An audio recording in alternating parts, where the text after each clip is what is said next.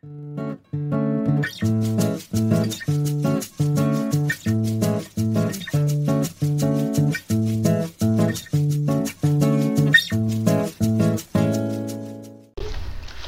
gente, aqui é a Marina.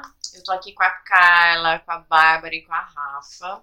E hoje a gente trouxe um tema bem legal e bem polêmico. A gente vai falar do arquétipo das deusas e o patriarcado.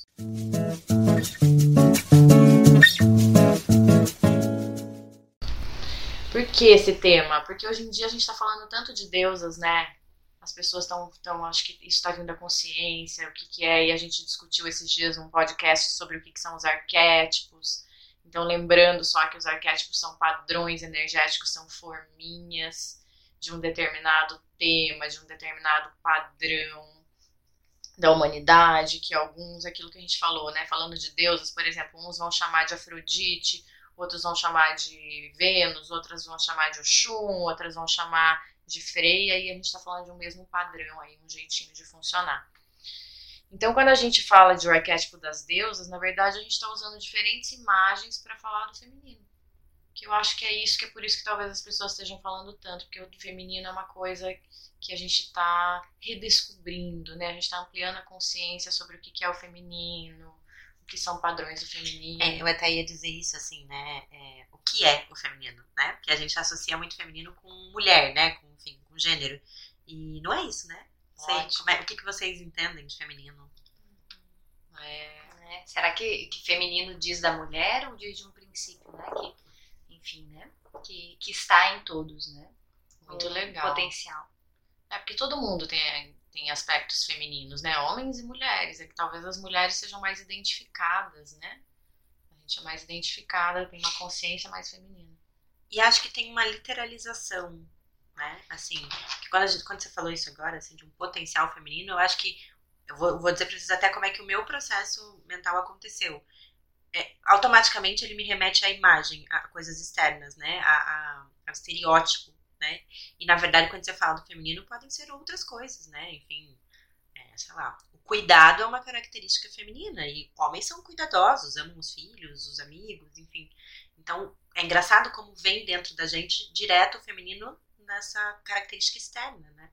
Da mulher. Da né? mulher, é. Essa figura. Uhum, quando você falou isso, assim, de homens são femininos, o que, que eu imaginei? Um homem que tenha trejeitos femininos. Afeminado. Afeminado. E não é isso, entende? É. Não é isso. como tá, como tá, assim, como o feminino tá sempre por trás dessa imagem, né? Do corpo, do, do trejeito, da roupa. Da vaidade, da estética. E não é isso. E né? não é isso como as pessoas falam isso, né? Ah, aquela fulana é bem feminina, ela tá sempre arrumada, com a unha pintada. Gente, o cuidado é feminino, não necessariamente o cuidado estético. Às vezes o cuidado é fazer uma sopinha pro hum. outro. Gente, tem cuidado melhor que isso. Quando uhum. você tá uhum. doente, alguém vai lá e faz uma sopinha para você. Um abraço. Uhum. Né? Assim, um abraço é um tipo de cuidado que todo ser humano consegue dar pro outro. Né? E nessa pandemia, como tá difícil. Né? E é bem isso, né? Nessa pandemia a gente está sentindo falta de algumas coisas femininas que não necessariamente são tão estéticas, né? A unha tá tudo bem não pintar, mas o abraço. O abraço, né? Tem sido mais difícil. falta, né? A gente tá valorizando mais. É, poder comer junto, né? Fazer a comida para pra um outro alguém que você ama, né? Mas que no momento você não tá conseguindo ver por causa da pandemia. Que interessante como talvez a gente tá num momento em que o feminino, o princípio feminino, tá, tá emergindo muito mais porque a gente tá mais em casa, a gente tá mais calmo, a gente tá indo menos à luta lá fora, né? A gente tá ficando mais no, dentro do nosso espaço, do, ocupando mais esse espaço. É, a casa da gente tem muito esse, essa referência de um lugar de cuidado e acolhimento, né? Então, quando você fica mais nesse lugar, a gente acaba lidando mais com essas características e é isso aí, isso que você trouxe da casa me fez pensar na deusa Estia, né? Uhum. Que então é uma deusa do que, que que é da lareira, do lar, o centro, esse coração da casa. E daí que a gente pode ter que lembrar também que não dá para literalizar os arquétipos, né? Entender uhum. que a gente está falando de uma mulher, mas de um princípio mesmo que rege a casa, o lar, que torna a casa um lar, né? Essa interiorização. E a casa às vezes é o nosso próprio corpo, né? É, meu corpo, minha morada. É, e é interessante, até ia falar isso, e você colocou em palavras, né? É, é, desse lugar do interior, né? é, o princípio feminino como o, o, o, princípio que está voltado para dentro, para o interior. Né? E o princípio masculino voltado para fora, né? para o exterior, para o desempenho. Né? Isso, então a gente pode ligar também o feminino ao inconsciente e ao princípio masculino a uma consciência maior, a um saber, né? a uma, esse, esse, uma, essa maneira mais lógica de pensar. Vou propor uma coisa parecida. Eu acho que tem a, o jeito de ter consciência masculino e o jeito de ter consciência feminina. Eu lembrei muito de, de, algumas coisas que a gente já estudou, que é a consciência solar e a consciência lunar. Eu acho que o nosso jeito de ter consciência, quando ele está mais conectado nesse, dessas formas, nesses temas, nesses princípios femininos, não deixa de ser uma consciência, só que ela é uma consciência mais sei, me vem muita imagem da intuição, assim, uma coisa que você capta, mas não necessariamente você sabe de onde veio. Mais sutil? É, mais sutil. E a consciência solar, né, voltada para o sol, para o masculino, aí sim, talvez uma consciência mais objetiva, objetiva prática, concreta, lógica. lógica. Uhum. Legal. Mas, né, enfim, acho que existe no consciente também um, um ladinho um. É, e a gente, e aí eu, eu, essa coisa do patriarcado, o link que eu ia fazer é justamente ligando que assim, as civilizações mais antigas, elas tinham uma maneira de funcionar mais matriarcal, mais matrifocais, que são que é uma maneira mais tribal. Então não tem tanta hierarquia, se a gente for olhar para a história, né? Elas são, elas têm uma maneira de funcionar mais circular, tem um equilíbrio maior, né? E aí e elas cultuavam, e a maioria delas tem uma estrutura religiosa ou espiritual de culto a uma grande deusa. Né? Não que não tenham outros deuses, as religiões antigas têm vários, têm cultos a várias imagens, mas tem um princípio feminino primordial que é sagrado. Há mais ou menos 10, 5 mil anos antes de Cristo, o que, que aconteceu? Povos mais violentos, povos mais bélicos, que tinham uma maneira de funcionar, que cultuavam deuses mais guerreiros, eles foram dominando essas civilizações e foram impondo o seu a sua maneira de pensar e a sua cultura, que era uma cultura mais patriarcal. Então eram civilizações que cultuavam mais deuses e deuses de guerra, eram deuses heróicos que lutavam. E ela e, e essa passagem então do matriarcado para o patriarcado, ele se dá de uma forma mais impositiva de uma forma mais de, de um domínio. E aí vem uma sociedade que desenvolve mais um jeito lógico de pensar, mais linear, mais objetivo, mas também mais dominante. Então, hoje, quando a gente fala muito de feminismo, a gente critica muito nesse sentido, porque existe sim uma maneira de funcionar de domínio. Uhum. Né? E isso é instintivo, às vezes é natural. Então, por exemplo, quando existe uma guerra e uma civilização entra em outra, Existe muitos casos de violência, os homens tomam muito as mulheres, é, existe uma violência sexual, e isso não é privilégio de nenhuma nação, de nenhuma civilização. Isso é uma coisa muito comum da guerra. Todos os lugares de guerra trazem muito isso. A guerra é feia, né?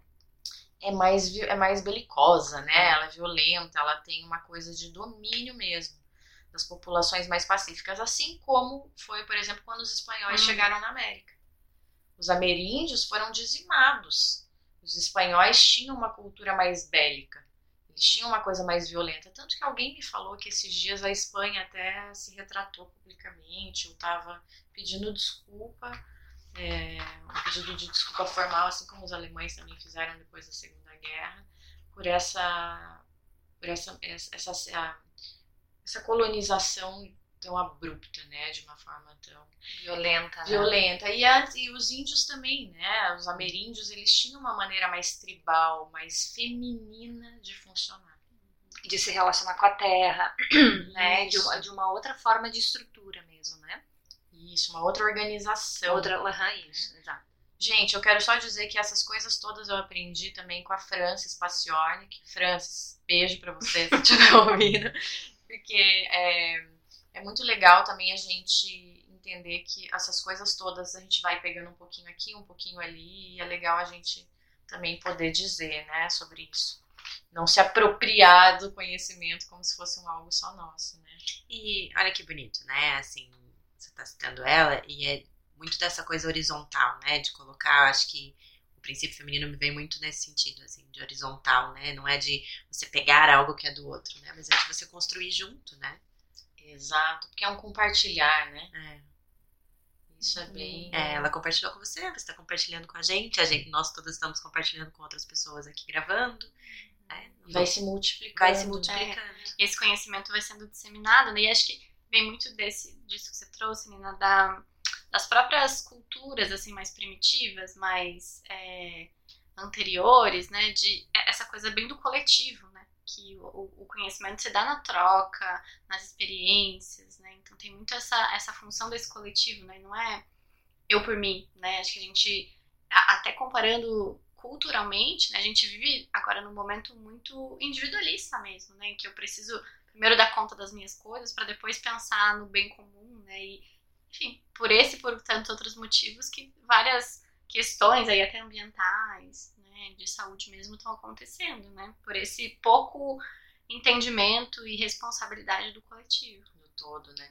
É interessante que você está falando isso, me veio muito na cabeça o quanto a globalização, a gente está falando, a consciência do feminino está crescendo, de como a gente se relaciona com esses conceitos, com esse princípio, e o quanto a globalização também traz isso, né?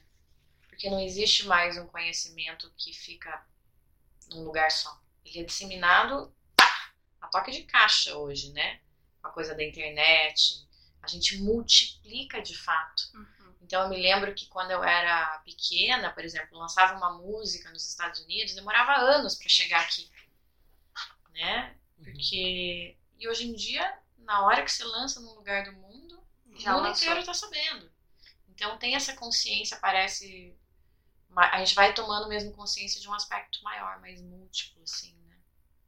Que não fica tão hegemônico, digamos, como propriedade de um, de, uma, de um lugar só, de uma cultura só. É, aí tem um, e é interessante quando a gente pensa no patriarcado, por exemplo, a gente na psicologia analítica trabalha muito com mitologia grega, gente, por quê? Porque a mitologia grega era a, a cultura greco-romana é, é o berço da nossa civilização. Então, talvez no Oriente tenham outras referências, mas para a gente a referência primordial é a cultura greco-romana. E, e, o grego e o romano, eles têm, os mitos são muito parecidos, são os mesmos, na verdade, mudam os nomes. Então, por isso que a gente fala muito da mitologia grega.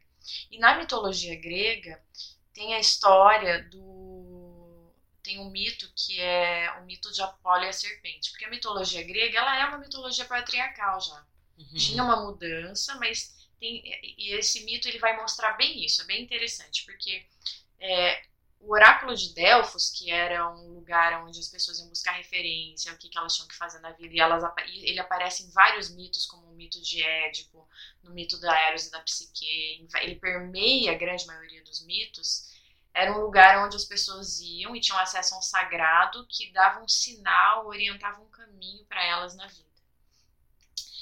E quem, na mitologia grega, esse oráculo de Delfos, ele é regido por Apolo.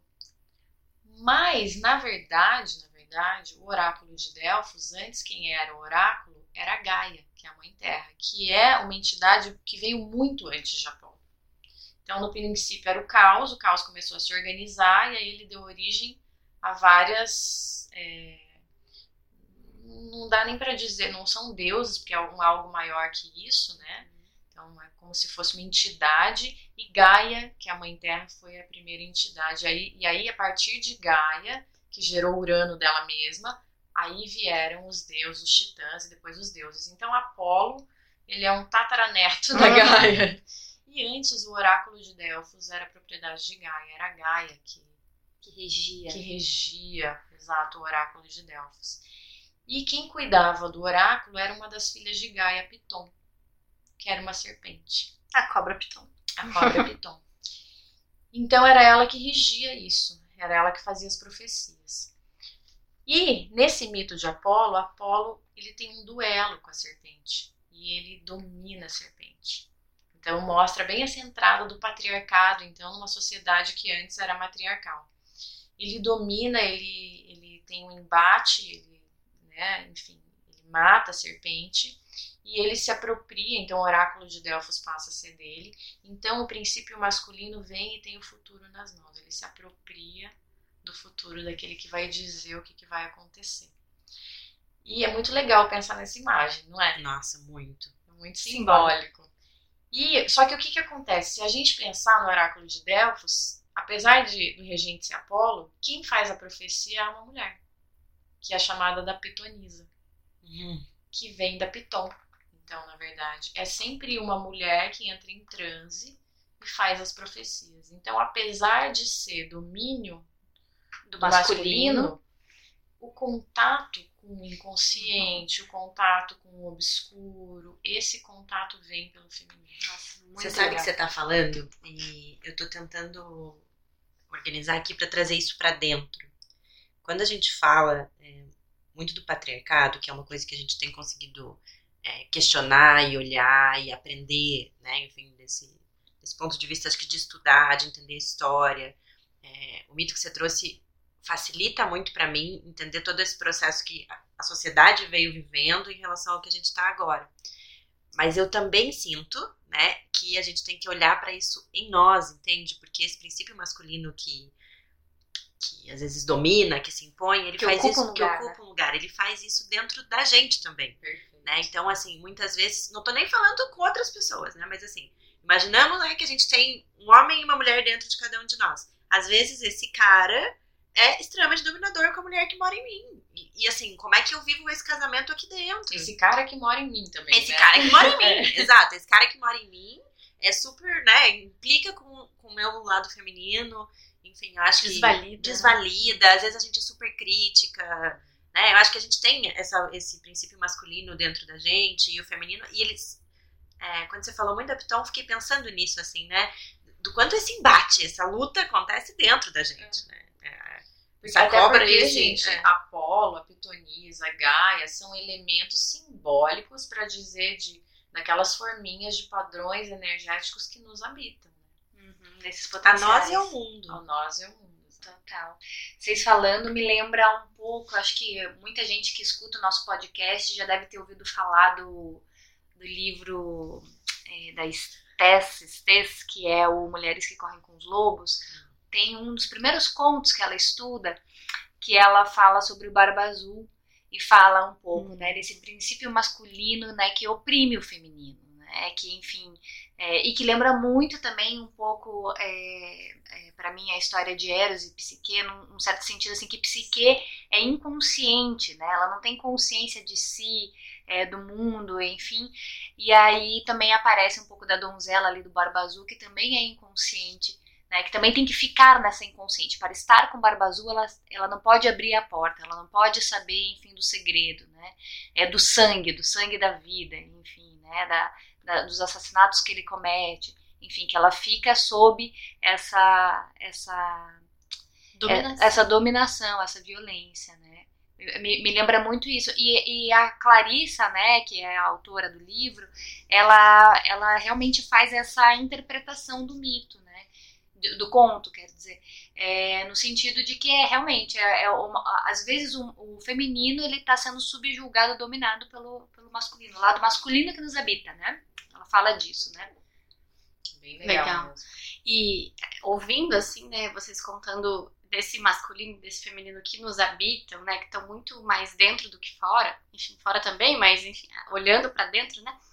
É, acho que aí dá pra gente linkar com o que a gente falou no podcast dos arquétipos, né, e trazendo um pouquinho aqui, o quanto é, a gente vem sendo, atua vem atualizando, mas também é, é muito enraizado a maneira como a gente vivencia esses padrões do nosso tempo, né? Então, é, por que, que esse masculino é, acaba subjugando, acaba dominando, né? Porque durante muito tempo essa foi a forma como o masculino de fato exercia seu poder, né?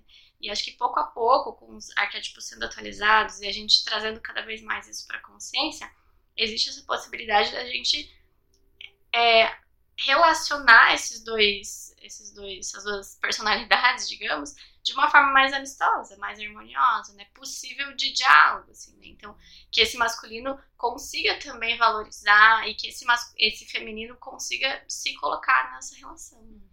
Eu acho que isso que você falou, Bah, é tão importante porque as coisas ficam muito extremadas, entende? A gente vem de uma história e, vive muitas situações na vida onde essa dominação foi extremamente dura, ela, enfim, a gente, historicamente as mulheres é, foram colocadas muito nesse lugar, né?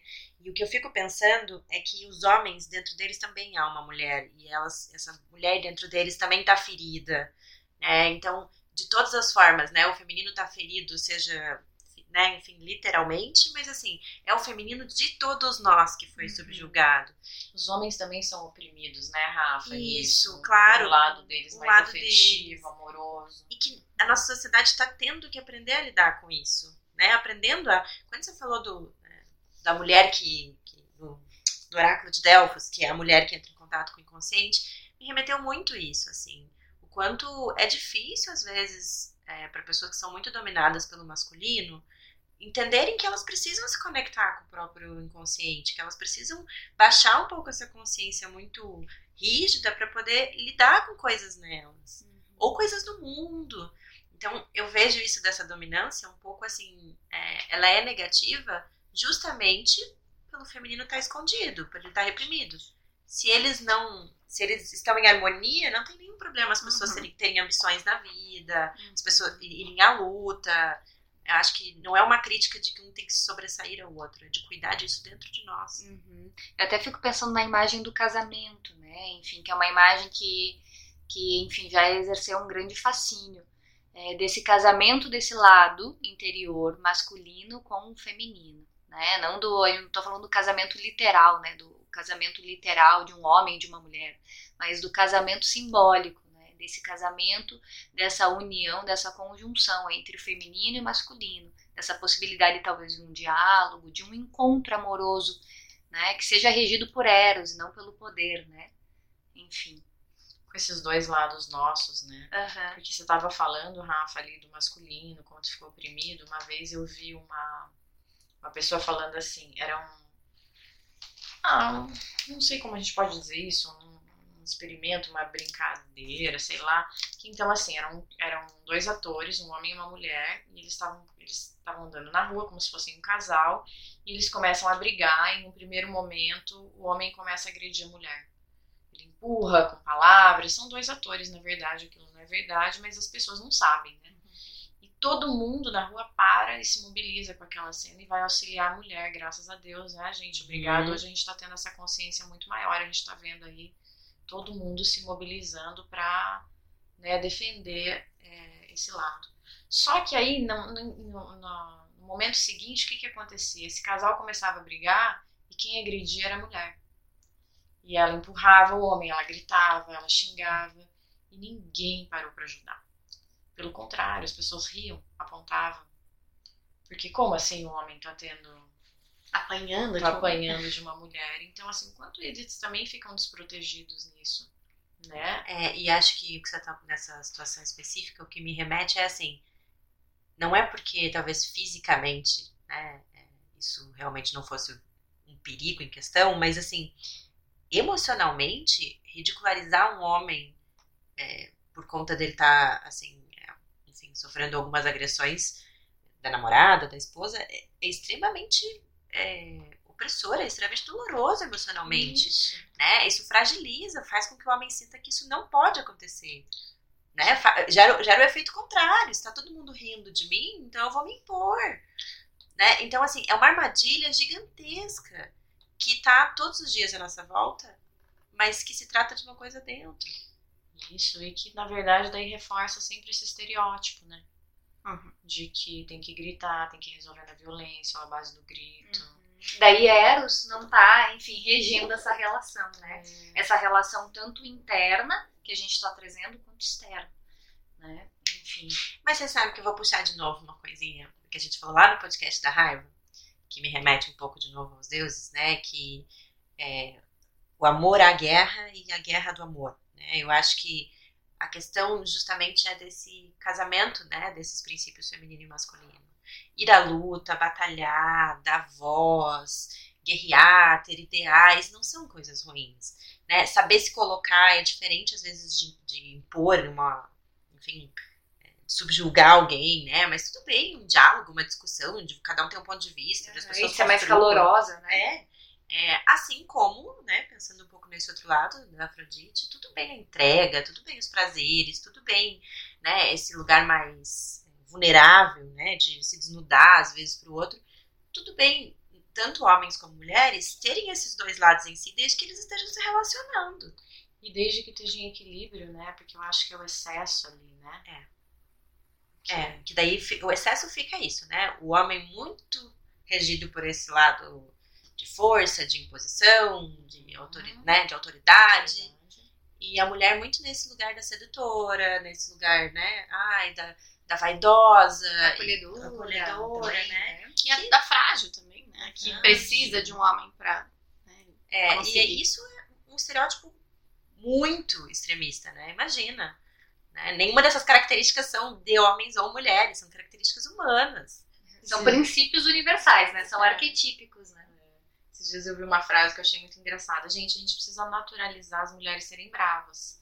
A gente não é princesa da Disney, não tem que andar por aí dando tchauzinho, sorrindo pra todo mundo. Eu achei muito engraçado. Que é isso, é. né? A gente, porque senão a gente fica preso em estereótipos e a gente não pode ser inteiro. Isso. É, e até no, nesse exemplo que você trouxe, Nina, do, do casal brigando, né? Talvez as pessoas riam quando a mulher batia no homem, ah, é louca, tá descompensada. Ah, né? é, tem esse outro tem lado esse, também. Esse, esse rótulo, né, na mulher brava, na mulher que se impõe, na mulher que não deixa. É, mas eu quero até trazer um pouco mais a fundo, né? O que, que a gente tá dizendo, né? Assim, vamos imaginar, supor, tá? O cara tá passando lá e ele vê essa cena. E, né, e tô vendo esse casal brigar, a mulher tá batendo no cara e, e esse homem sai de lá dizendo, meu Deus, que mulher louca. O que que ele realmente tá fazendo? Ele, aquelas pessoas, ele não, ele não vai conhecer, ele não vai falar nunca mais, mas quem é a pessoa que vai ouvir com, frequentemente que aquele tipo de comportamento, aquele tipo de situação é, é ridícula? Ele. E ele vai ter que passar o resto da vida que toda vez que ele sentir uma emoção, que ele sentir qualquer coisa feminina, ele vai sentir o quê? Que ele tá sendo louco, que aquilo não podia estar acontecendo. Então, a gente fala do outro, mas no fundo tá falando do meu uhum, feminino, uhum. né? Então, assim, se um homem ele não, não consegue respeitar a mulher fora, ele também não respeita a dele dentro. Então é um massacre de todos os lados. Né? E vice-versa para a mulher também. Acho que é a mesma coisa. Se a mulher, né, enfim, se ela tá agredindo o cara nesse casal, ela também tá agredindo o masculino dela. Isso vai doer nele, mas vai doer nela. Isso é um caos, né? E a gente volta para todo mundo se machucando de todas as formas. É. Esse é um tema muito amplo, dá pra gente ficar aqui um dia inteiro falando, né? Ainda a mais. A gente se anima. A gente se anima, ainda mais que que a gente está num momento que as pessoas também estão falando disso, estão tomando consciência disso, então tem muito assunto para falar, né? Acho que só para fechar também, que acho que é uma coisa importante, assim, nós somos quatro mulheres, né? Hum. A gente está sentada em roda, né, conversando. é, mas de todas as formas, acho que é impossível ser mulher e não tender um pouco mais para um olhar, né, assim, de valorizar o feminino, ainda mais no momento que a gente está agora. Então, acho que a gente quis trazer um pouco dessa reflexão até para a gente ampliar, né? Olhar um pouco, não só para o. De forma literal, de forma também literal. simbólica. Muito obrigada, né? isso aí. E de, e de, entender também através dos mitos, né? Enfim, a história. Acho muito legal quando a Marina é, traz pra gente é, essa, essa contextualização histórica, né? E traz através dos mitos que faz com que a gente também possa entender, né? É, eu acho que eu quis dizer isso, assim, de que a, Nina trouxe muito essa coisa de que é arquetípico, né? Isso. Então, que está em nós, não só lá fora, não só no mundo, né? Mas está na alma do mundo e na nossa alma. E a gente precisa lidar com isso. É, nem que seja dentro da gente mesmo. É isso aí. Somos muitos. é isso aí, gente. Muito obrigada. É, a gente vai, quem sabe, em próximos podcasts a gente fala mais femininos que nos habitam e que estão aí, né, reverberando e vibrando. Muito legal isso. Obrigada por ouvirem a gente. A gente aguarda vocês para trocar uma ideia no Instagram. É, nosso Instagram é espaço.opus. Vão lá, sigam a gente, continuem essa discussão. A gente vai adorar. Um beijo. Beijos. Beijos.